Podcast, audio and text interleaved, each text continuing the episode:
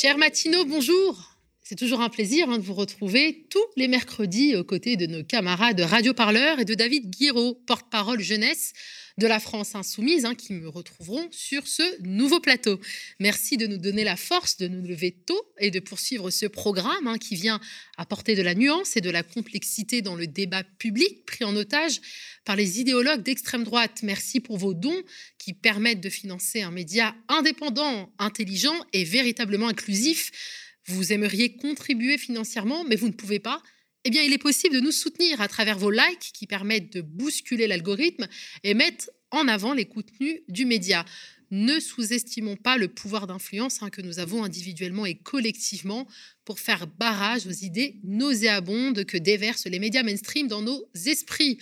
Vous retrouverez le lien vers la cagnotte en description de la vidéo. Nous sommes le 2 février 2022, il est 7h35. Vous regardez ou écoutez la 80, 80, pardon? Ce n'est pas un bêtisier. 84e contre-matinale du média. Ça, c'est un lancement, ça.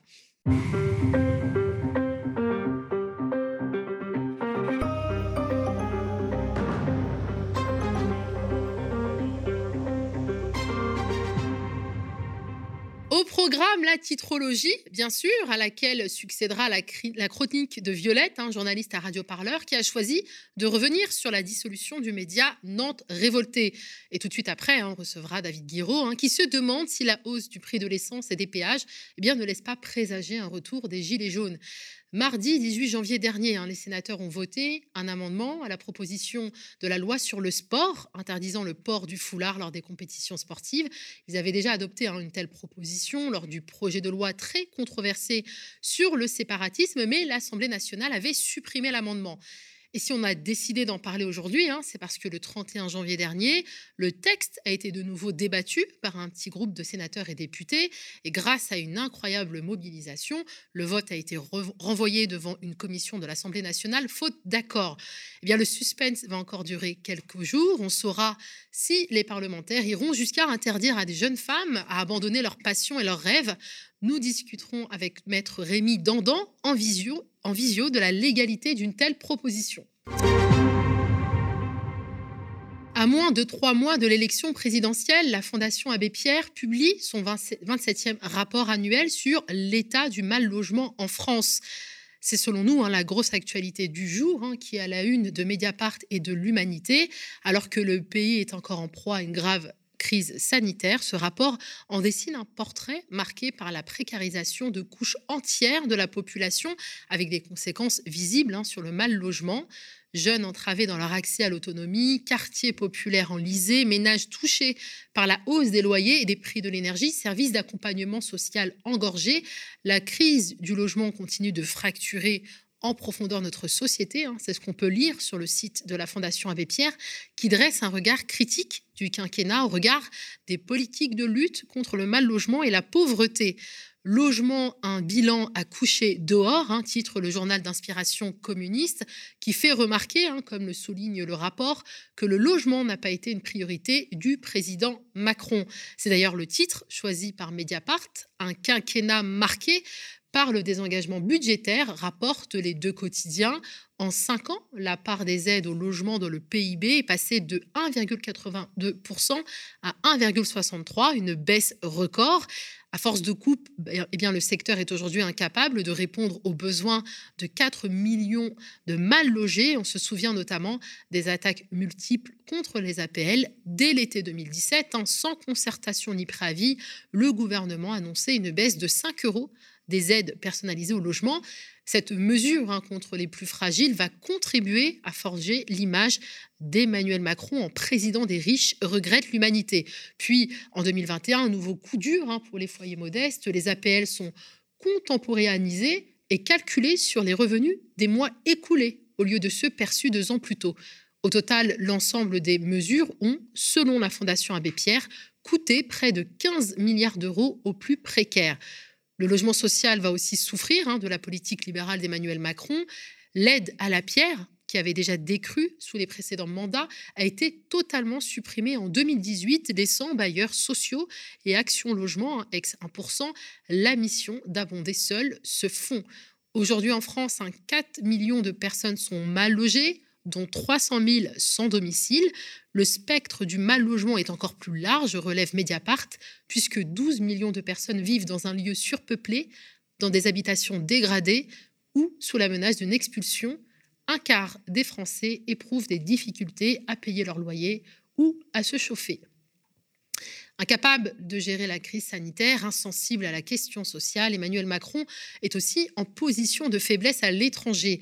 Le Mali pousse la France vers la sortie, un titre Le Monde, après de grandes manifestations anti-françaises le 14 janvier dernier et des sanctions territoriales, économiques et financières imposées par la communauté des États de l'Afrique de l'Ouest suite au putsch militaire, l'ambassadeur de France a été sommé lundi 31 janvier de quitter le pays dans un délai de 72 heures. Depuis, les relations entre Bamako et la France, accusées d'être l'instigatrice de ces sanctions, n'ont cessé de se tendre, rappelle Le Monde. L'Algérie, sollicitée pour assurer la médiation, n'a pas, pas pu changer le cours des choses et c'est la crainte d'un effet domino qui surgit. En effet, le retrait de 2500 soldats français au Mali, consécutif à l'annonce en juin 2021 par Emmanuel Macron de la fin de l'opération antiterroriste Barkhane risque de fragiliser la zone et de voir le résultat du combat antiterroriste s'effacer sur une région bien plus large. Le Niger s'est proposé pour accueillir un repli des forces françaises. Quant à Jean-Yves Le Drian, il garde la junte malienne dans le viseur en attendant l'effet des sanctions de la CDAO sur l'annonce d'une élection en 2022. On parle encore du président avec euh, cette une des échos qui titre présidentiel Macron fait durer le suspense sur le calendrier de sa candidature. Eh ben tiens, ça nous rappelle quelqu'un dont on n'entend plus trop parler hein, depuis qu'il a officialisé sa candidature. Dans une interview à La Voix du Nord le 1er février, avant son déplacement dans les Hauts-de-France, le président sortant estime qu'il ne peut pas se déclarer candidat tant que la phase aiguë de la cinquième vague de Covid n'est pas passée et que les tensions restent fortes au sujet de l'Ukraine. Pourtant, la candidature d'Emmanuel Macron hein, pour un nouveau mandat bien, ne fait plus de doute. On se souvient que le président sortant avait manifesté son envie de se représenter dans une interview aux Parisiens début janvier, alors que ça faisait déjà des mois hein, qu'il faisait campagne sur le dos du contribuable à travers ses allocutions répétées. Eh bien, ces apparitions télévisées et ces déplacements aux allures de meeting hein, semblent échapper aux échos qui indiquent que la campagne présidentielle a démarré sans Emmanuel Macron et que ses équipes n'attendent que le feu vert. Selon le décompte officiel du Conseil constitutionnel, Emmanuel Macron a déjà récolté 105, 105 parrainages sur les 500 qu'il doit collecter avant le 4 mars. Le président sortant ferait la course en tête dans les sondages avec derrière lui un trio formé par Marine Le Pen, Valérie Pécresse et Éric Zemmour. Du côté Libération, on parle du Covid-19. Immunodéprimé, le confinement sans fin, c'est le gros titre du journal du centre-gauche, un article saisissant sur le quotidien de nos concitoyens les plus affaiblis par cette crise sanitaire. Ils sont près de 230 000 à souffrir de défense immunitaire faible. Ils représentent ainsi 15 à 30% des malades hospitalisés en soins critiques pour Covid-19. Une situation catastrophique à laquelle la vaccination n'apporte aucune solution greffée, dialysée ou atteinte du cancer, le vaccin reste inefficace pour protéger ces personnes qui se retrouvent actuellement dans des conditions de détresse psychologique extrême. Libé leur donne la parole, des témoignages poignants hein, qui sonnent comme un appel à l'aide au gouvernement. Séparation forcée des conjoints dès que la suspicion d'un cas contact est soulevée, peur d'accueillir la famille alors que le besoin de se retrouver là après un coma de plus d'une semaine, des gestes barrières omniprésents à chaque sortie qui poussent à la psychose, autant de situations difficiles et insoutenables pour les malades. Ce sont 340 000 Français hein, qui sont testés positifs quotidiennement, un chiffre en baisse, hein, mais qui reste fort et représente une menace directe pour ces malades à l'heure où l'exécutif annonce un assouplissement des mesures sanitaire, hein, la fin du masque en extérieur ou du, télétravail obligatoire.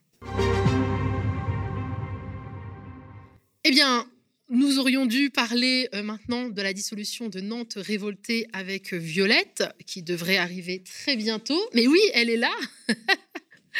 Une belle entrée sur ce nouveau plateau, Violette. Voilà, tu es juste là, à ma droite. Eh bien, enchanté. enchanté. On se découvre. Et ce nouveau plateau, voilà, exactement, nous fait perdre les repères. spectaculaire au fur et à mesure que cette émission, euh, cette émission progresse. Bonjour Nadia. Mais c'est un plaisir de te recevoir. Alors, toi aussi, tu as été révolté par la, dissolution de notre révolté. Comment ne pas l'être quand on est un média indépendant comme Radio Parleur euh, qui défend effectivement la liberté euh, d'expression euh, C'est évident que la, dissolution de notre révolté nous a alertés, plus qu'alertés même, je dirais, puisque c'est une question pas seulement médiatique, mais aussi une question politique dont je vais vous parler ce matin. Un petit rappel des faits? Un petit rappel des faits pour les socios qui n'étaient pas complètement réveillés la semaine dernière, puisque Simile vous a fait une, longue chronique. Euh, mais oui, Gérald Darmanin veut voir disparaître Nantes révoltée, euh, puisque son argument donc, est le suivant il y a une manifestation à Nantes, manifestation antifasciste, il y a des affrontements avec la police, il y a le cortège d'indignation politique qui s'ensuit, et puis, et puis là on est le 21 janvier, Gérald Darmanin qui annonce qu'il veut dissoudre Nantes révoltée. Voilà, c'est une séquence assez classique finalement. Mais oui, cela pose bien sûr un problème en termes de liberté euh, d'expression, mais surtout, eh bien c'est révélateur, hein, la volonté du ministre de mener une guerre idéologique contre les contre-pouvoirs. Oui, en fait, c'est ce qu'il semble, qu'il s'agit là d'une nouvelle salve de dissolution. La cinquième au moins, il faut savoir que le ministre de l'Intérieur, il a tout à fait euh, le droit hein, de dissoudre des, euh, des associations. C'est son, voilà, c'est son droit. il, est, il peut le faire en Conseil des ministres et bah, ces derniers temps, euh, il semble que ces cibles étaient extrêmement diverses, mais que le, rythme des dissolutions euh, des, associations s'accélère. On retrouve par exemple en septembre dernier, euh, donc il y a eu le CCIF, le Comité contre l'islamophobie, il y a eu aussi Génération Identitaire, qui est un groupe d'extrême droite, et il y a eu en octobre suivant, donc voilà, ça commence à la rentrée, quoi, je, fais commencer ça à la rentrée, il y en a eu d'autres avant, hein, bien sûr. il y a eu des associations musulmanes, il y a eu Alvarium, une autre association d'ultra-droite, cette, cette fois-ci basée à Angers. Voilà, donc euh, à chaque fois qu'une association est dissoute, en gros, le rythme, c'est à peu près tous les mois. Il y a une salve de dissolution qui peut concerner entre une et cinq associations.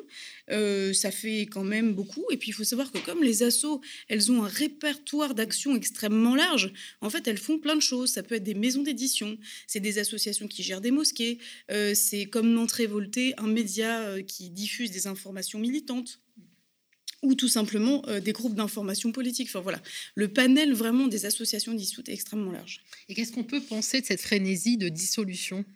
Ah ben, on peut penser que le ministre a des velléités de ménage euh, assez euh, irrépressibles, ce dont euh, je doute fortement, ou bien on peut penser qu'il a un agenda politique et un objectif vraiment important derrière ça, qui est celui de renvoyer dos à dos des, ce qu'il désigne comme une sorte de, d'extrême gauchisme ou d'extrême droitisme ou d'extrême tout court, c'est-à-dire à la fois on va supprimer, dissoudre des associations d'extrême droite, et puis des associations d'extrême gauche, et puis des associations qui n'ont rien à voir, mais qui sont renvoyées comme dans la théorie du fer à cheval, où on pense que les extrêmes se rejoignent, euh, dans cette espèce de, camp des extrêmes. Euh, ce qui est curieux quand même dans, euh, dans ce mouvement-là de dissolution initié par le ministère de l'Intérieur et Gérald Darmanin, c'est qu'on retrouve curieusement à la fois dans les, dans les salves de dissolution, on va dire, des associations d'extrême droite, donc là, en janvier, par exemple, c'était les OAF de Paris, et puis des associations musulmanes. Mmh. Elles sont toujours renvoyées dos à dos, et ça, c'est quand même un peu curieux, mmh. euh, puisqu'il euh, n'y a pas à aller vraiment à chercher très loin pour se rendre compte qu'il s'agit d'un récit politique, en fait. C'est un récit politique disciplinaire qui est en train de se cacher derrière ça. L'idée, c'est de mettre dans le même camp ou de faire en sorte de, le représenter, de les représenter comme ça, ce qu'on appelle, ou ce que Darmanin appelle les ennemis de la République. Justement, le cas de Nantes révoltée hein, permet de révéler cette stratégie de la Macronie. Exactement. Euh, on va d'ailleurs en écouter. Euh, euh, on va d'ailleurs les écouter Nantes révoltée parce qu'il et elle, puisque c'est un garçon et une fille que vous allez entendre dans ce petit son au micro radio parleur de Yelena Parento. Ce sont des personnes qui ont tout à fait bien compris cet agenda politique et qui en parlent extrêmement bien. Et d'ailleurs, à les entendre, on peut se rendre compte que Gérald Darmanin ne fait pas énormément d'efforts pour cacher son agenda politique. On les écoute. Cette euh, annonce de dissolution, euh, donc on a été extrêmement affligés et ça prêterait à rire si ça n'emportait pas des conséquences aussi dramatiques pour notre média parce qu'on constate que Darmanin à l'Assemblée il sait pas bien ni euh, qui nous sommes, il n'a pas très bien compris qu'on était un média et il sait même pas en fait pourquoi il veut nous dissoudre. il parle de cette manifestation là, donc sans comprendre qu'on est un média qui relayons des manifestations, on pourrait presque en rire si là bon c'était pas un peu c'était pas grave pour la liberté d'expression, la liberté de la presse. Le groupement de faits d'ultra-gauche que vous évoquez, depuis la loi El Khomri, répète sans cesse des appels à la violence et ce week-end, évidemment, contre l'État, contre les policiers, avec des propos absolument inacceptables. La liberté d'expression euh, qui est un des fondements euh, de la démocratie. C'est d'ailleurs ce que dit euh, la Cour européenne des droits de l'homme. Il s'agirait peut-être de revenir à sa définition de la liberté d'expression que j'aimerais lire d'ailleurs. En 1976, dans, son arrêt Handicide, la Cour européenne des droits de l'homme euh, dit à propos de la liberté d'expression qu'elle vaut non seulement pour les informations ou les idées accueillies avec faveur ou considérées comme inoffensives ou indifférentes, mais aussi pour celles qui heurtent, choquent ou inquiètent l'État ou une fraction quelconque de la population?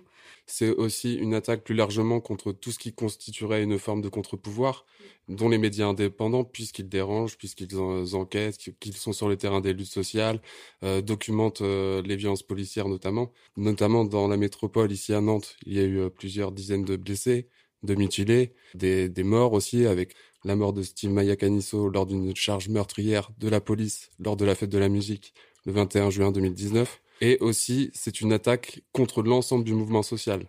Parce qu'il ne vous a pas échappé que après cette annonce de dissolution, enfin pendant cette annonce de dissolution, le ministre aussi parlait de revoir euh, le maintien de l'ordre à la nantaise. C'est-à-dire que depuis 1955 et les grèves insurrectionnelles qui a eu lieu à Nantes et la mort de Jean Rigolet, un ouvrier maçon, les syndicats ne déclarent plus les manifestations.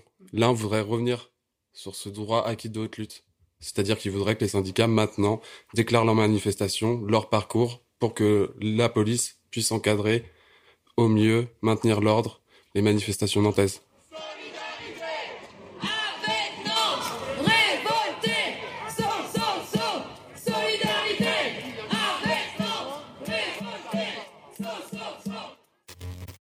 Voilà, donc comme on peut l'entendre euh, assez clairement, il y a un double effet euh, recherché là, euh, qui est tout à fait bien observé hein, par Nantes Révolté. c'est à la fois, donc ces dissolutions, elles ont pour objectif de désigner un ennemi ou des ennemis d'une part, mais aussi d'autre part à masquer les questions de fond. En l'occurrence, ici à Nantes, celle assez euh, prégnant du maintien de l'ordre, et puis euh, au niveau national, celui aussi de la confiance dans l'institution policière qui s'érode, puisque euh, les chiffres du dernier baromètre du CEVIPOF, qui ont été publiés il y a quelques jours seulement, montrent qu'il y a eu une baisse de la confiance en la police pendant le quinquennat d'Emmanuel Macron, et cette baisse est d'ailleurs très prégnante chez les jeunes, puisque chez les 18-24 ans qui vivent en région parisienne, la défiance envers les forces de police monte jusqu'à 70% des personnes interrogées. Comme le veut l'usage hein, de la lettre d'élu, tu vas nous dire aussi où il faut aller se mobiliser cette semaine. Oui, et comme le veut l'usage, je vais vous dire de sortir de Paris. Exactement, parce que à la Charité-sur-Loire, il y a des habitants et des habitantes qui se mobilisent pour sauver leur hôpital de proximité. Euh, tout le discours euh, euh, de la Macronie pendant toute la crise sanitaire a été sauver les soignants, c'est super, vous êtes des héros formidables. Et puis les lits d'hôpital continuent de fermer, donc il est très important de se mobiliser pour ces structures de proximité qui assurent euh, du soin en ruralité, dans des zones qui sont mal desservies. Euh, la plupart du temps, euh, bon voilà, ça c'est un problème qui est assez connu. donc il s'agit de l'hôpital Henri Dunant de la Charité-sur-Loire qui va avoir disparaître en 22 lits pour cause de manque de médecins. Voilà, c'est quand même un argument assez, assez peu convaincant, notamment pour les syndicats de l'hôpital. Il y aura donc une manifestation samedi prochain à 10h devant l'hôpital. La Charité-sur-Loire, c'est pas très loin de Paris par ailleurs. Donc si vous voulez prendre un petit train pour aller les soutenir, euh, c'est pas très compliqué d'y aller. Depuis Gare de Service. Depuis Gare de Service, exactement. Et j'en profite pour vous dire euh, sur cette question euh, de la santé, on va faire un petit focus, on a fait un petit focus là-dessus cette semaine avec un entretien qui a été publié hier. Il s'agit d'un entretien avec Gabriel Dort sur la question scientifique et du rapport entre, du clivage justement entre les anti anti-vax et les pro-vax, où on essaye de scinder la population en deux camps, en deux clans, alors qu'en réalité, euh, c'est une polarisation qui évite, qui permet de masquer tout ce débat autour des fermetures de lits d'hôpitaux, euh, du financement des soins, euh, du salaire des, des, personnels de santé à l'hôpital, etc. Donc je vous le recommande vraiment, c'est très très intéressant. C'est Scarlett Bain qui a fait cet entretien. Il est à écouter sur le flux Radio Parleur Pensez les luttes. Très bien, merci Violette. Et n'oubliez pas hein, de souscrire aussi à la newsletter hein, de Radio Parleur. Elle est gratuite et puis vous pouvez euh, réécouter, écouter et réécouter hein, euh, ces passionnants euh, podcasts réalisés par toute l'équipe de Radio Parleur. Violette, qui je rappelle est co-rédactrice en chef de Radio Parleur, qui vient de remporter le prix des petites ondes du festival Longueur d'onde pour son documentaire Selon et Matisse, Pourquoi des jeunes courent de Yann Lévy, Tristan Goldbraun et Étienne Gratianet. Moi, je vous propose de les applaudir ici. bravo, bravo à vous. Alors, euh, je crois que c'est le moment de recevoir notre euh, cher euh, ami David Guiraud. Comme, voilà, on est toujours dans la spontanéité. David Guiraud qui arrive sur le plateau sur un magnéto qui n'existe pas. Nouveau bureau. Nouveau bureau, exactement. On se refuse rien aux médias. Hein. oui, oui, oui, oui, mais voilà, voilà à quoi sert l'argent des donateurs. C'est ça que tu essaies de, dire euh, à notre. Non, non, mais sachez que justement, on a, on a le souci de bien utiliser euh, cet argent, euh, puisque cette table, nous avons pu la récupérer grâce à un partenariat avec d'autres médias. Malin. Ben voilà. Alors David, toi tu t'inquiètes, enfin tu t'inquiètes, tu, te poses la question de savoir si le gouvernement ne cherche pas quelque part le retour des gilets jaunes. Un petit peu, écoute. Euh, bon. En tout cas, aujourd'hui je fais une chronique et dans cette chronique, nous n'allons pas parler d'islam ni de sécurité. Oh, nous n'allons pas parler. Euh, on a ah, perdu. c'est dommage. Euh, on a perdu 50% de c'est ça, exactement. On va pas parler de Roubaix, même s'il est vrai que ça fait 10 jours hein, qu'on fait que de parler de Roubaix, c'est pas beaucoup. Enfin, pas de Roubaix, hein, d'une rue à Roubaix. Enfin, pas d'une rue, c'est des commerces dans la rue. Enfin, c'est pas vraiment tous les commerces non plus, c'est une minorité, il paraît. Mais bon, faut, faut en parler pendant 10 jours parce que c'est important. Enfin, c'est pas important, mais en fait, il y a eu des menaces. Bref, les autoroutes. Mais oui. Voilà, aujourd'hui, on va parler des autoroutes, c'est ça le sujet du jour. On va parler des autoroutes et du prix du carburant. Alors, à la télé, ils l'ont peut-être pas remarqué hein, encore, ils sont un peu occupés. Hein. Euh, mais tous ceux et celles qui ont une voiture en ce moment le savent, les prix augmentent de manière démesurée. Alors, je sais, hein, c'est moins vendeur, il paraît, de parler du portefeuille des Français. Mais je vais essayer parce que qui sait, peut-être que c'est la première préoccupation des Français en fait, le pouvoir d'achat. Peut-être, je ne sais pas.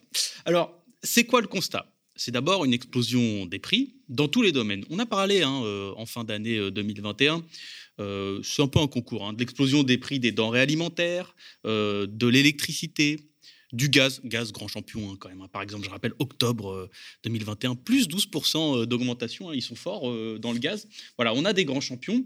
Et maintenant, c'est le carburant. Plus d'1,6 euros en moyenne le litre de gazole en ce moment, plus d'1,7 euros pour le litre d'essence. Certaines stations atteignent assez facilement les 1,8, 1,9 euros le litre. Autant dire qu'en ce moment, quand tu fais ton plein, t'es mal. Tu es au bord du malaise, tu sais pas trop si c'est du pétrole ou ton propre sang qui rentre euh, dans le véhicule. C'est un peu comme SCH hein, dans la chanson, tu sais, quand, il n'était pas connu, tu mets des, 7 euros d'essence, la fameuse. Et que propose le gouvernement juste ici et que proposent les autres formations politiques C'est ce qui nous intéresse. De voter un amendement sur l'interdiction du port du foulard lors des compétitions sportives. on va en parler tout à l'heure. Mais oui Non, alors, euh, ils ont fait. Euh, c'est simple. Vous payez plus? Mm. Eh ben pour pas payer plus, euh, bah, vous allez payer plus. Voilà, c'est ça la logique. Chez Macron, on vous propose par exemple un chèque carburant financé par bah, vos impôts, donc euh, bah, par vous en fait. certaines organisations politiques, la plupart d'ailleurs, elles proposent de baisser les taxes, c'est-à-dire de diminuer les ressources publiques. Il n'y a qu'une formation politique, la mienne. Non, il y a peut-être, en vrai, il y a peut-être le NPA et quelques autres organisations amies quand même à gauche qui se disent qu'à un moment, il faudrait peut-être faire payer ceux bah, qui sont responsables de la situation, c'est-à-dire les fournisseurs d'énergie. Puis surtout, ils vont pas trop mal, les fournisseurs d'énergie. Ça va, ils sont, sont pas au fond du trou. Je vous prends un petit exemple. Total, c'est 7 milliards d'euros de dividendes, même plus de 7 milliards d'euros de dividendes versés en pleine crise sanitaire en 2021. Voilà. Et c'est un impôt sur les sociétés parfois qui, qui est proche de zéro. C'est ça. Et ben, ça en fait des chèques énergie. 7 milliards d'euros, c'est pas mal. Il y a une autre solution, sinon, c'est le blocage des prix. Alors, c'est sûr que c'est une mesure un peu inattendue, hein, le blocage des prix dans le libéralisme ambiant. En général, quand tu dis bloquer les prix, euh, tu as un capitaliste qui sort de son cercueil pour hurler euh, au retour du socialisme, parce que c'est bien connu, l'État ne doit surtout pas intervenir dans l'économie. Sauf que voilà, il y a un petit souci. Les prix ont déjà été bloqués euh, récemment. On a fait la démonstration que c'était possible. Je vous laisse deviner quand. Je ne sais pas s'il y en a qui ont de la mémoire. C'était notamment pour les masques. Pour les masques et pour les gels hydroalcooliques qui ont vu euh, leur prix bloqué. Alors, euh, il y a eu l'électricité aussi, il me semble, sur les prix de l'électricité. Mais là, Castex, en début d'année, a été un peu plus malin. Il a bloqué les prix après la hausse des tarifs. Comme ça, voilà. sinon, ça serait trop facile hein, pour les gens. Alors pour la technique, ce blocage est rendu possible par l'article L410-2 du Code du commerce. Ça c'est pour euh, me la péter.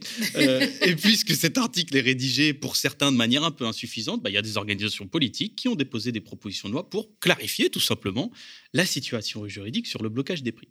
Et puis il y a une autre superbe nouvelle, et là à mon avis c'est le moment où je commence à me transformer en corbeau, euh, tellement j'annonce des mauvaises nouvelles ce matin. Euh, depuis le mardi 1er février, le prix des péages autoroutiers a encore augmenté en moyenne de 2%. C'est un petit billet en plus dans la poche des géants autoroutiers, hein, les Vinci et compagnie, qui n'en demandaient pas tant depuis la privatisation des autoroutes. Alors, ils ne sont pas non plus complètement fous. Euh, les types, ils se rendent compte que pour beaucoup de gens, le gilet jaune, il est encore à portée de main sur la plage arrière euh, de la voiture. Alors ils nous rassurent en disant que, euh, par exemple, les petits trajets ne seront pas concernés par la hausse des prix, etc. Oh, c'est bien les gilets jaunes quand même. Hein. Ça, met une, ça met une ambiance hein, quand même. Hein. Ça crée une petite forme de peur de l'émeute quand même chez les puissants que je trouve très saine pour ma part. ça crée une, sorte d'émulation positive. Moi j'appelle ça la, la, trouille productive pour les, pour les grands puissants. Et donc il faut savoir quand même hein, que pour les plus jeunes, euh, les autoroutes n'ont pas toujours été euh, privées. Elles étaient euh, la propriété de l'État fut un temps. La privatisation, elle a été signée en 2006. Les autoroutes publiques ont été vendues pour environ 15 milliards d'euros. Ce qui n'est pas grand-chose. Eh ben non, parce qu'en 2009, tu as un rapport de la mm. Cour des comptes qui estime que en fait, c'était la valeur des concessions était plutôt estimée à 24 milliards d'euros, soit un joli petit billet de 10 milliards d'euros, comme ça, cadeau. Il y a même maintenant des sénateurs ou des députés euh, de droite, hein, même, hein, qui sont pourtant plutôt libéraux, qui commencent à dire que quand même, c'est pas une très bonne opération financière, même quand on est un, capitaliste. Donc, cette fameuse hausse des prix durant les 1er février, elle, c'est un racket organisé. Mais devinez par qui? Allez, Emmanuel Macron. Euh, parce que cette hausse des prix du 1er, des 1er février, euh, c'est pas quelque chose qui sort de nulle part. Elle est issue d'un protocole secret secret, s'il vous plaît, signé par Macron et Royal le 9 avril 2015, quand Royal a voulu geler les tarifs autoroutiers qui augmentaient trop aussi à l'époque. Sachez qu'il a fallu attendre quand même 2019, l'année 2019, pour que le Conseil d'État oblige l'État à dévoiler le contenu de cet accord secret. Parce que vous vous doutez bien qu'Emmanuel Macron n'est pas un grand adepte de la transparence en matière économique. Et cet accord, il permet entre autres bah, cette augmentation automatique des prix du péage chaque 1er février de 2019 à 2023 pour un petit surcoût bien sympathique de 500 millions d'euros pour les usagers. Ça fait plaisir d'être français. Pour la Cour des comptes, dans un rapport de 2013, cette hausse des tarifs est, je la cite, bien supérieure à l'inflation. Donc elle n'a pas vraiment de lien direct avec une hausse générale des prix. D'ailleurs, en 2014, l'autorité de la concurrence parlait même de rente à propos de ses revenus issus du péage. Oui, de rente, c'est bien de ça qu'on parle. Allez, je vous mets d'autres éléments que j'avais retrouvés dans la proposition de loi de la France insoumise sur le sujet. Je vous cite. En 2017, selon les chiffres de l'ARAFER, autorité chargée de la régulation du secteur et ancêtre de l'autorité des transports aujourd'hui, l'ensemble des sociétés autoroutières ont dégagé un excédent brut d'exploitation de 7,3 milliards d'euros pour 10 milliards d'euros de chiffre d'affaires, soit une marge brute de 73%. Sympa, hein? Les concessionnaires historiques auraient déjà récupéré près de trois fois le prix de l'achat. Et cette accumulation devrait continuer. En effet, la commission d'enquête du Sénat sur les concessions d'autoroutes a conclu dans son rapport de 2021 que les niveaux de rentabilité seront très élevés pour la suite. Par exemple, Vinci touchera des dividendes cumulés de l'ordre de 20 petits milliards d'euros sur la période 2020 à 2036. Voilà, on est bien. Hein. en fait, le libéralisme, c'est un peu le retour au Moyen Âge c'est quoi la conclusion? C'est qu'en fait, on s'est fait raqueter. Euh, fut un temps où, sur les routes, tu sais, tu avais des bandits sur la route qui te faisaient payer euh, le passage. Bah là, c'est pas totalement différent. Euh, ce sont des grands groupes qui s'en mettent plein les poches, mais qui te font quand même payer des augmentations qui n'existent pas réellement dans l'économie réelle. Et donc, qu'est-ce qu'on conclut de tout ça? C'est d'abord que les Français, ils prennent pas forcément la voiture par choix. Il faut quand même commencer par le rappeler. C'est-à-dire que les gens, ça leur fait pas plaisir de se dire, je vais sortir la voiture pour faire toutes les activités de ma vie. Moi, je me souviens en 2019. Surtout quand on vit en Ile-de-France. Quand tu vis en Ile-de-France, mais dans les territoires ruraux, c'est aussi quelque chose qui se pose énormément. Euh, Mélenchon parlait, par exemple, de pas vivre à moins de 20 minutes des cinq services publics essentiels, que ça peut être la santé, euh, l'école, etc. Donc déjà, il faut mettre ça dans la réflexion, parce que sinon, on s'en sortira pas. Mais par contre, qu'est-ce qu'on peut faire maintenant? Eh ben, on reprend. C'est comme avec Fillon, il faut rendre l'argent. On peut reprendre, on peut nationaliser les autoroutes. C'est une idée politique qui est en train de faire son chemin. Dès 2017, il y avait des amendements qui étaient votés euh, à l'Assemblée nationale pour faire des rapports d'information, pour se poser la question. Parce que, fait, la question de la renationalisation des autoroutes, c'est-à-dire de la reprise en main de la question des autoroutes et de leur péage par l'État se pose et en plus elle est posée pas seulement par des euh, acteurs politiques de gauche mais aussi des libéraux. Je crois qu'il y avait même des Verts ou des Gilles Carrez euh, de l'UMP historique qui commencent à se dire on s'est fait un peu avoir euh, pendant le gouvernement Villepin. Sachant que tout ça est possible, mais par contre ça implique de rompre avec certains dogmes, par exemple celui de l'interdiction des monopoles publics posés par l'Union européenne. Mais tout ça est possible, techniquement, il est possible de reprendre en main une partie de nos autoroutes et en fait, au final, une partie de notre souveraineté. Merci David Guiraud. Ou alors bah, appeler, euh, appeler, euh, appeler, les Gilets jaunes à nous les. Ah bah, C'est-à-dire qu'au bout d'un moment. Des voitures, euh, au péage. c'est jamais très loin, quand même. moi, je trouve que depuis les Gilets jaunes, il y, a, cette petite ambiance, quand même. Ce, truc un peu créatif, quoi, dans le peuple français, où tu te dis, hum, ça risque de péter. Et en fait, quand ils ont distribué les chèques au moment, c'était vers la fin de l'année, là, 2021, euh, quand on a parlé de hausse des prix d'électricité et que ça commençait à devenir un sujet médiatique, là, le gouvernement a direct sorti le chèque. Ils ont donné 100 euros à tout le monde en, se disant euh, Oui, mm. là, c'est chaud. Sauf qu'en fait, les, chèques qu'ils ont donnés euh, pendant l'année, ils nous en ont donné plusieurs, ne couvrent même pas en fait la hausse des tarifs de l'énergie notamment. Parce que l'électricité, je l'ai dit, hein, rien qu'en octobre, c'est 12% en plus. Et en fait, sur l'année, je crois que tu arrives à des, à, des, à des, plus 50% assez facilement. Là, les prix euh, de l'essence et du carburant, c'est, euh, ça devient dingue. C'est-à-dire que tu as des pleins à 100 euros euh, assez rapidement et donc les gens se rationnent. Et les gens n'aiment pas se rationner en France, donc c'est pas une très bonne idée de faire rationner les gens. De tension, effectivement. tu l'as dit, hein, c'était vraiment la grosse actu de cette semaine, hein, la hausse des prix de l'essence, des, des, péages. La semaine dernière, on a beaucoup parlé de la hausse de l'électricité. Il y a un autre sujet hein, qui fait beaucoup de bruit aussi, du moins depuis le mardi 18 janvier dernier, puisque les sénateurs, hein, on le rappelle, ont voté un amendement à la proposition de la loi sur le sport interdisant le port du foulard lors des compétitions sportives. On a un peu l'habitude hein, euh, de, ces sénateurs hein, qui déjà avaient adopté une telle proposition lors du projet de loi très controversé sur le séparatisme, et l'Assemblée nationale avait supprimé l'amendement. Et donc, si on décide d'en reparler aujourd'hui, notamment David Guéraud, toi qui connais bien ce sujet, c'est parce que le 31 janvier dernier, le texte a été de nouveau débattu hein, par un petit groupe de sénateurs et de députés. Et il y a eu une incroyable mobilisation. Hein. le vote a été renvoyé devant une commission de l'Assemblée nationale, faute d'accord. Alors bien sûr, le suspense va encore durer quelques jours. On saura si les parlementaires euh, iront jusqu'à interdire à des jeunes femmes euh, bah, abandonner euh, leurs rêves et leurs passions. Et alors, on a choisi de, parler avec un juriste parce qu'on n'arrête pas de nous dire que la boussole de la République, c'est le droit, c'est l'état de droit. Eh bien, nous allons parler avec Maître Rémi Dandan en visio de la légalité d'une telle proposition. monsieur Maître Rémi Dandan, est-ce que vous nous entendez? Oui, très bien. Bonjour. Parfait. Bonjour. Merci infiniment d'avoir accepté notre invitation. Alors, on sait que, euh, en principe, dans un État de droit, la puissance publique est aussi soumise au droit, mais malheureusement, il y a des propositions qui sont euh, surtout euh, politiques. Donc, raison pour laquelle on voudrait faire un, point juridique avec vous, maître Rémi Dandan. Est-ce qu'il est possible d'interdire, est-ce qu'il est légal d'interdire à des, à des, à des jeunes femmes de porter un couvre-chef lors des compétitions sportives légal, ça peut le devenir, puisque précisément, si on modifie la loi, ben, ça, deviendrait forcément légal. Mais en revanche, est-ce que c'est constitutionnel? Je ne pense pas. Et est-ce qu'il faut s'en inquiéter? Je ne pense pas.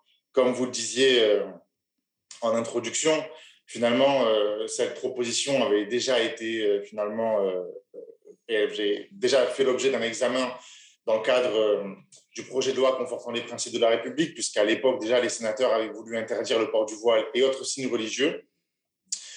aux personnes qui accompagnaient les sorties scolaires.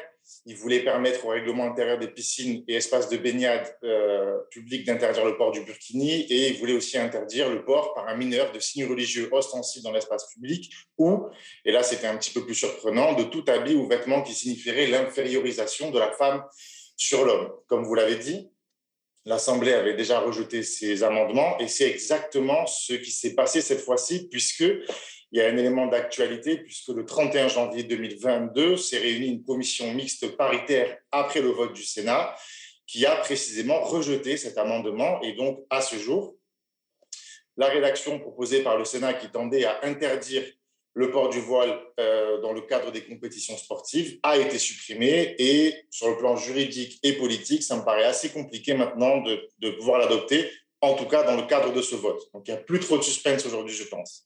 D'accord, mais si jamais cet amendement a été adopté, même si effectivement euh, ça semble impossible vu la résistance en tout cas de l'Assemblée nationale, puisque les députés ont été, euh, ont été quand même sollicités, énormément sollicités hein, pour se, se, positionner contre cet amendement grâce à cette grande campagne de mobilisation. quels sont les recours Quels seraient les recours euh, possible, puisque tout à l'heure, quand je posais la question de la légalité de la, de la proposition, c'était surtout au regard de, de, la Constitution, effectivement, et, donc quelle serait la position du, Conseil constitutionnel? Alors, ben, déjà, dans, dans l'ordre, effectivement, ce qu'il faut, faut garder en tête, c'est que le dernier mot appartiendra donc à l'Assemblée nationale, et pour l'instant, la position n'est pas d'adopter cet amendement. Si, quand même, il l'est. Ben, d'abord, le premier recours appartiendra en fait euh, au contrôle qu'on appelle donc le contrôle a priori, c'est-à-dire qu'on pourra saisir le Conseil constitutionnel à l'initiative de 60 députés, 60 sénateurs pour le Premier ministre, pour euh, que le Conseil constitutionnel statue sur la conformité à la Constitution de cet amendement. Et donc, pour ça, il faut peut-être qu'on essaie de regarder finalement par quoi est-ce que les sénateurs tentaient de justifier cet amendement. Et il nous disait donc qu'il voulait interdire le port du voile, donc il visait particulièrement un signe religieux et pas les signes religieux, quand bien même dans la rédaction ils étaient beaucoup plus prudents que dans la justification de la rédaction. Ils voulaient imposer, et c'est là que ça posera une grande difficulté, je pense, devant le Conseil constitutionnel, c'est qu'ils veulent imposer le principe de neutralité sur les terrains de sport, comme si finalement ce principe de neutralité qui s'impose à l'État et au service public pouvait s'imposer sur un terrain de sport, c'est-à-dire comme si finalement un match du Paris Saint-Germain contre le Barcelone serait finalement une mission de service public et que euh, les joueuses finalement de ce match-là seraient alors des agents du service public, ce qui évidemment serait, à mon sens, très difficile à argumenter. Et puis enfin, sur la question de la sécurité, là aussi, c'était un argument euh, soulevé par euh, le Sénat. Et on aurait également du mal à l'imaginer, puisqu'il faudrait au moins se fonder sur des précédents, c'est-à-dire des problèmes de sécurité dans les compétitions sportives liées au port de signes religieux. À ma connaissance, il n'y en a pas. Et sans base factuelle, toute démonstration serait, à mon sens, vaine. Très bien, Maître Rémi Dandan, vous avez mis le doigt sur euh, quelque chose qui me paraît essentiel parce que je pense que c'est le cœur du problème, c'est cette incompréhension de ce principe de laïcité euh, qui est aujourd'hui complètement instrumentalisé à des fins politiques. Il serait peut-être opportun aujourd'hui de refaire un rappel sur la loi de 1905 parce qu'effectivement, il y a un glissement, ce principe de neutralité qui repose donc sur les agents de service public commence à, être exigé des usagers alors, le principe de laïcité, effectivement, comme vous le dites, il est assez compliqué à, saisir, puisque, en fait, il est posé par la Constitution qui nous dit que la France est une république indivisible, laïque, démocratique et sociale. Mais pourtant, ni la Constitution, ni même la loi de 1905 ne définit clairement la laïcité, puisque ce, ce mot de laïcité n'apparaît même pas dans la loi de 1905 qui sert quand même de fondement à la définition et qui en fait pose en réalité un principe et une exception. Le principe qu'on a un peu tendance à oublier, c'est assurer la liberté de conscience et garantir le libre exercice des cultes. Et l'exception, c'est la possibilité de porter des restrictions à ces libertés au nom de l'ordre public. Donc finalement, ce principe de laïcité, c'est d'abord une obligation, une responsabilité de l'État de protéger la liberté de conscience et de garantir la liberté des cultes avant de penser à les restreindre. Et, euh, comme vous l'avez dit, ce, principe de laïcité implique un principe de neutralité qui n'est appliqué que pour les agents publics, les collaborateurs occasionnels du service public, mais qui ne s'applique surtout pas pour les usagers du service public. Et c'est une problématique que l'on connaît également dans les tribunaux, puisqu'aujourd'hui, il arrive régulièrement, malheureusement, que les personnes qui viennent assister à des audiences se voient demander par une personne X ou Y de retirer un signe religieux qu'elles pourraient porter, alors même qu'elles sont usagées du service public et qu'on n'a pas à leur demander. Donc vraiment, si vous êtes usagé d'un service public, personne n'est en droit de vous demander de vous soumettre à un principe de neutralité qui n'est en réalité applicable aux agents du service public et aux collaborateurs occasionnels. Merci, Maître Rémi Dandan, d'avoir clarifié de nouveau ce principe de laïcité hein, qui prône euh, l'unité hein, et pas l'uniformisation. Je vais faire agir aussi euh, David Guiraud et, vous et vous-même, hein, Maître Rémi Dandan, vous pouvez participer à cette discussion. Je pense qu'on se pose même la question de cette vision politique euh, de certains sénateurs, surtout les sénateurs LR, hein, il faut bien les identifier, qui cherchent à émanciper les femmes, notamment les femmes de confession musulmane, même tout en les privant de faire du sport, qui est un levier par ailleurs d'émancipation. C'est tout le paradoxe. Bah, moi, je pense que c'est un coup politique. C'est-à-dire que les gens qui font ça euh, s'en foutent de la loi et s'en foutent euh, même de la logique qui consiste à dire que c'est difficile d'émanciper quelqu'un en le rejetant euh, d'un lieu d'émancipation qu'est le sport. À mon avis, le but, c'est d'inscrire à l'agenda médiatique et politique la question du voile et la question de l'islam. C'est juste ça.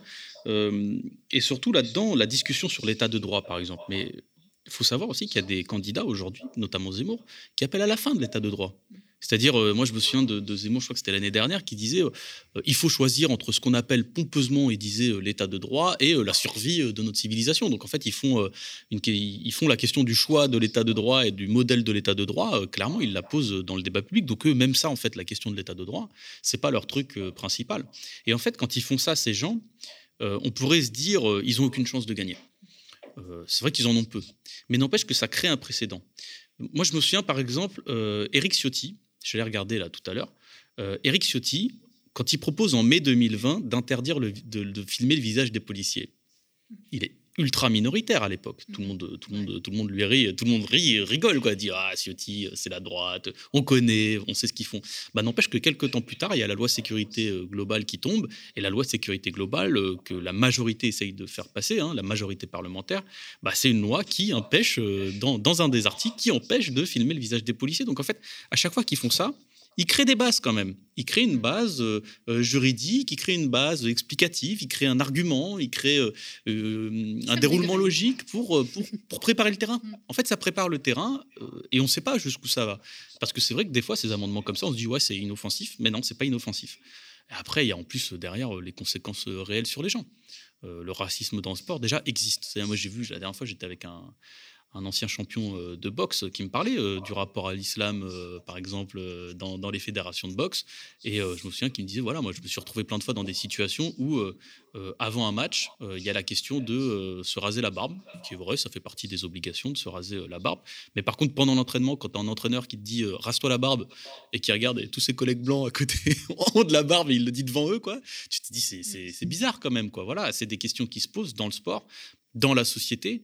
Euh, je rappelle, par exemple, on a parlé tout à l'heure des reportages hein, à Roubaix ou autre, que ça a des vraies conséquences. Il y a des gens qui affichent des têtes de sangliers euh, euh, découpées devant des, devant des commerces, devant des, devant des mosquées ou devant des commerces musulmans aujourd'hui. Il y a des tags, il y a des, il y a des femmes qui portent le foulard qui sont agressées, etc. Donc, en fait, quand on inscrit ces thématiques-là à l'agenda politique et médiatique, il y a des violences, il y a des conséquences concrètes parce que les, les gens se disent ah, on est envahi, dans le sport aussi, ils arrivent, etc. Alors que moi, en vrai, euh, la question par exemple des hijabeuses, etc. Je connaissais pas. Je connais, en fait, ça faisait même pas partie de ma vie. Je, ne connaissais pas.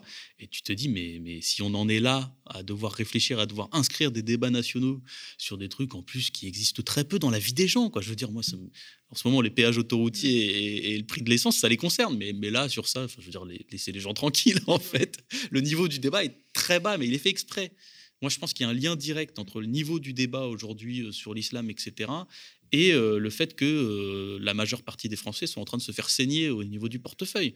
En fait, euh, quand, tu, quand, tu, quand tu amplifies et quand tu montes artificiellement des polémiques sur une partie de la population, ça te permet aussi de mieux ignorer l'autre partie de la population. Parce qu'ils n'arrêtent pas de dire, hein, les fachos, hein, qu'il faut défendre les petits blancs, etc. Mais quand, quand ils sont à la pompe, il n'y a plus personne. Il n'y a plus aucun facho pour dire Ah.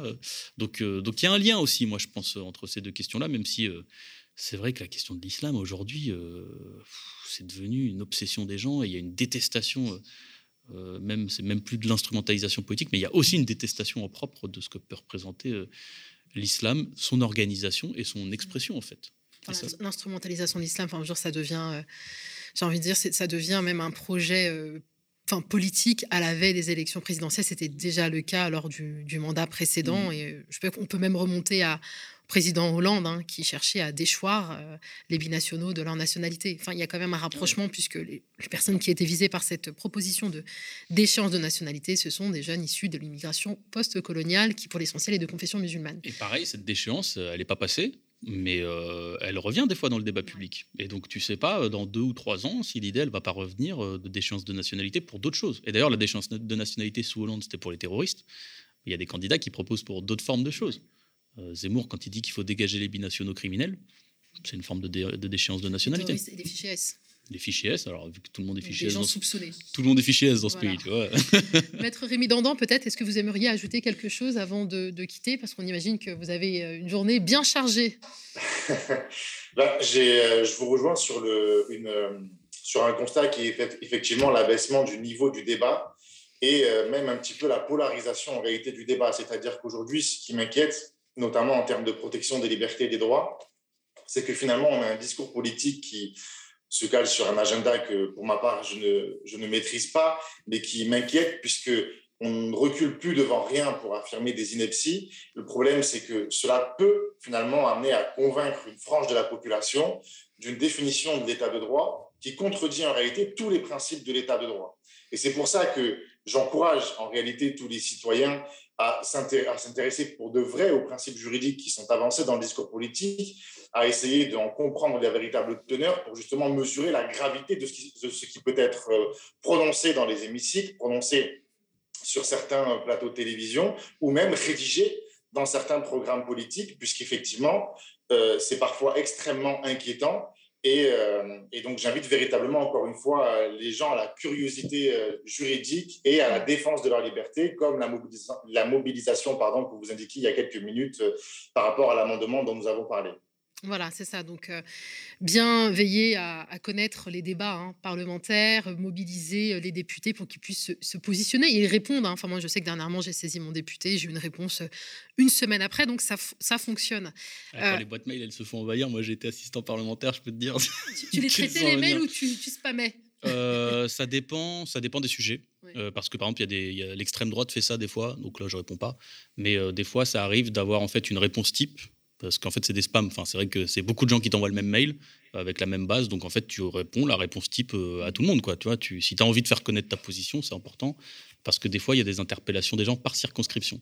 C'est vrai que quand tu interpelles ton député en disant que tu es de la circonscription, c'est-à-dire que les législatives, c'est bientôt et que tu as quand même un pouvoir de vote, en général, ça répond quand même. Tu vois, ça, commence à se dire, si tu es euh, député de Seine-Saint-Denis et que c'est quelqu'un euh, du Lot-et-Garonne, euh, bon, en général, tu vas avoir moins tendance à te dire que c'est important. Mais quand c'est les, quand les électeurs, hum, hum, ça réagit. Merci David Guiraud, merci Maître Rémi Dandan d'avoir répondu à l'invitation. Cher Matinot, on va rendre l'antenne. À moins que David, tu voulais euh, peut-être ajouter quelque chose. Je vois, tu prends des petites notes et toujours tenté de repartir. Non, oui, bah, après je suis trop, non, je suis trop bavard. Non, mais je pense que tout a été dit. Euh, le droit, euh, c'est rien d'autre que l'expression de nos valeurs. En fait, quand on défend notre vision de l'état de droit, on défend, on défend nos valeurs démocratiques qui ont été faites par nos anciens, la Constitution, les valeurs dans la Constitution. Et il y a plein de choses à changer hein, dans la Constitution. Mais n'empêche que l'état de droit, c'est le droit, c'est pas, c'est pas quelque chose de neutre c'est quelque chose qui a été fait par les anciens, c'est une organisation de la société, et, en défendant le droit et ce qu'on appelle pas la bonne vision du droit, mais euh, l'état de droit, on défend euh, des valeurs en fait. On défend pas juste un texte juridique. Moi, je trouve ça super que ce que tu dis, euh, David, c'est-à-dire de mettre en lien les valeurs et le droit, parce que lorsqu'il s'agit justement de restreindre les libertés euh, fondamentales hein, de nos concitoyennes et concitoyens, et même les libertés publiques en général, on va souvent sur le terrain des valeurs. Mm. Euh, et, on oppose donc les valeurs, on opposerait les valeurs en fait euh, au droit pour pouvoir justifier finalement des propositions de loi liberticides. Et donc il est bon de rappeler effectivement que les valeurs de la France, c'est l'état de droit précisément. C'est un terrain de bataille qui est contesté aujourd'hui par beaucoup de gens. L'état de droit serait pas assez efficace pour lutter contre le terrorisme, pas assez efficace pour lutter contre tout plein de choses, hein, euh, je sais pas, l'intégrisme, etc. On essaye de nous faire cette, euh, de nous faire croire qu'il y a une opposition entre les deux, alors que justement l'état de droit, c'est ce qui nous protège. Voilà. Et à chaque fois, c'est la même chose. Hein. L'état de droit euh, sur la crise sanitaire, par exemple, c'est pareil. On nous a servi le même discours. L'état de droit ralentit euh, les mesures pour protéger les Français pendant l'épidémie. C'est exactement la même quand tu regardes bien. En fait, il y a plein de gens, des libéraux à l'extrême droite, qui considèrent que la démocratie, c'est un frein direct à, euh, à euh, l'efficacité. Alors que moi, je pense qu'en fait, quand tu mets tout le monde autour d'une table et que tu réfléchis ensemble, tu es beaucoup plus efficace parce qu'il y a beaucoup moins de bêtises euh, qui passent et de, et de défauts. Et même dans la lutte contre le terrorisme, dans la lutte contre le Covid, etc., quand il y a tout le monde autour de la table et que la démocratie, elle respire, il y a plein de gens qui ont des bonnes idées qui sont entendues et les bonnes idées, elles sont adoptées. Merci David Guiraud. Eh bien, il donne envie ce monde d'après. Hein, on nous a bien vendu, hein, on a vendu du rêve. Hein. Voilà, retour à la réalité. Euh, cher Matino, merci de nous avoir suivis, merci de votre fidélité. Euh, on ne cessera jamais de vous le répéter. Vos likes sont très importants, ils permettent vraiment de valoriser euh, nos contenus. Pour ceux qui peuvent, vous pouvez donner bien évidemment à la matinale et aux médias plus globalement. le lien vers la, cagnotte apparaît en description de la vidéo. Ce contenu, comme tous les autres, peuvent être vus en replay. Vous pouvez les trouver sous le format, dans le format euh, podcast. Euh, moi, je retrouve, je vous retrouve déjà, déjà, je vous retrouve vendredi. Tu sais déjà, elle est dégoûtée déjà. Tu vas te revenir. Non, non, je suis très hein, contente. voilà, c'est plutôt ça. Merci à toute l'équipe qui est derrière que vous ne voyez pas, hein, qui euh, permet à cette matinale de voir le jour. je vous dis donc à vendredi et demain vous retrouvez mon confrère et camarade Théophile. Bonne journée.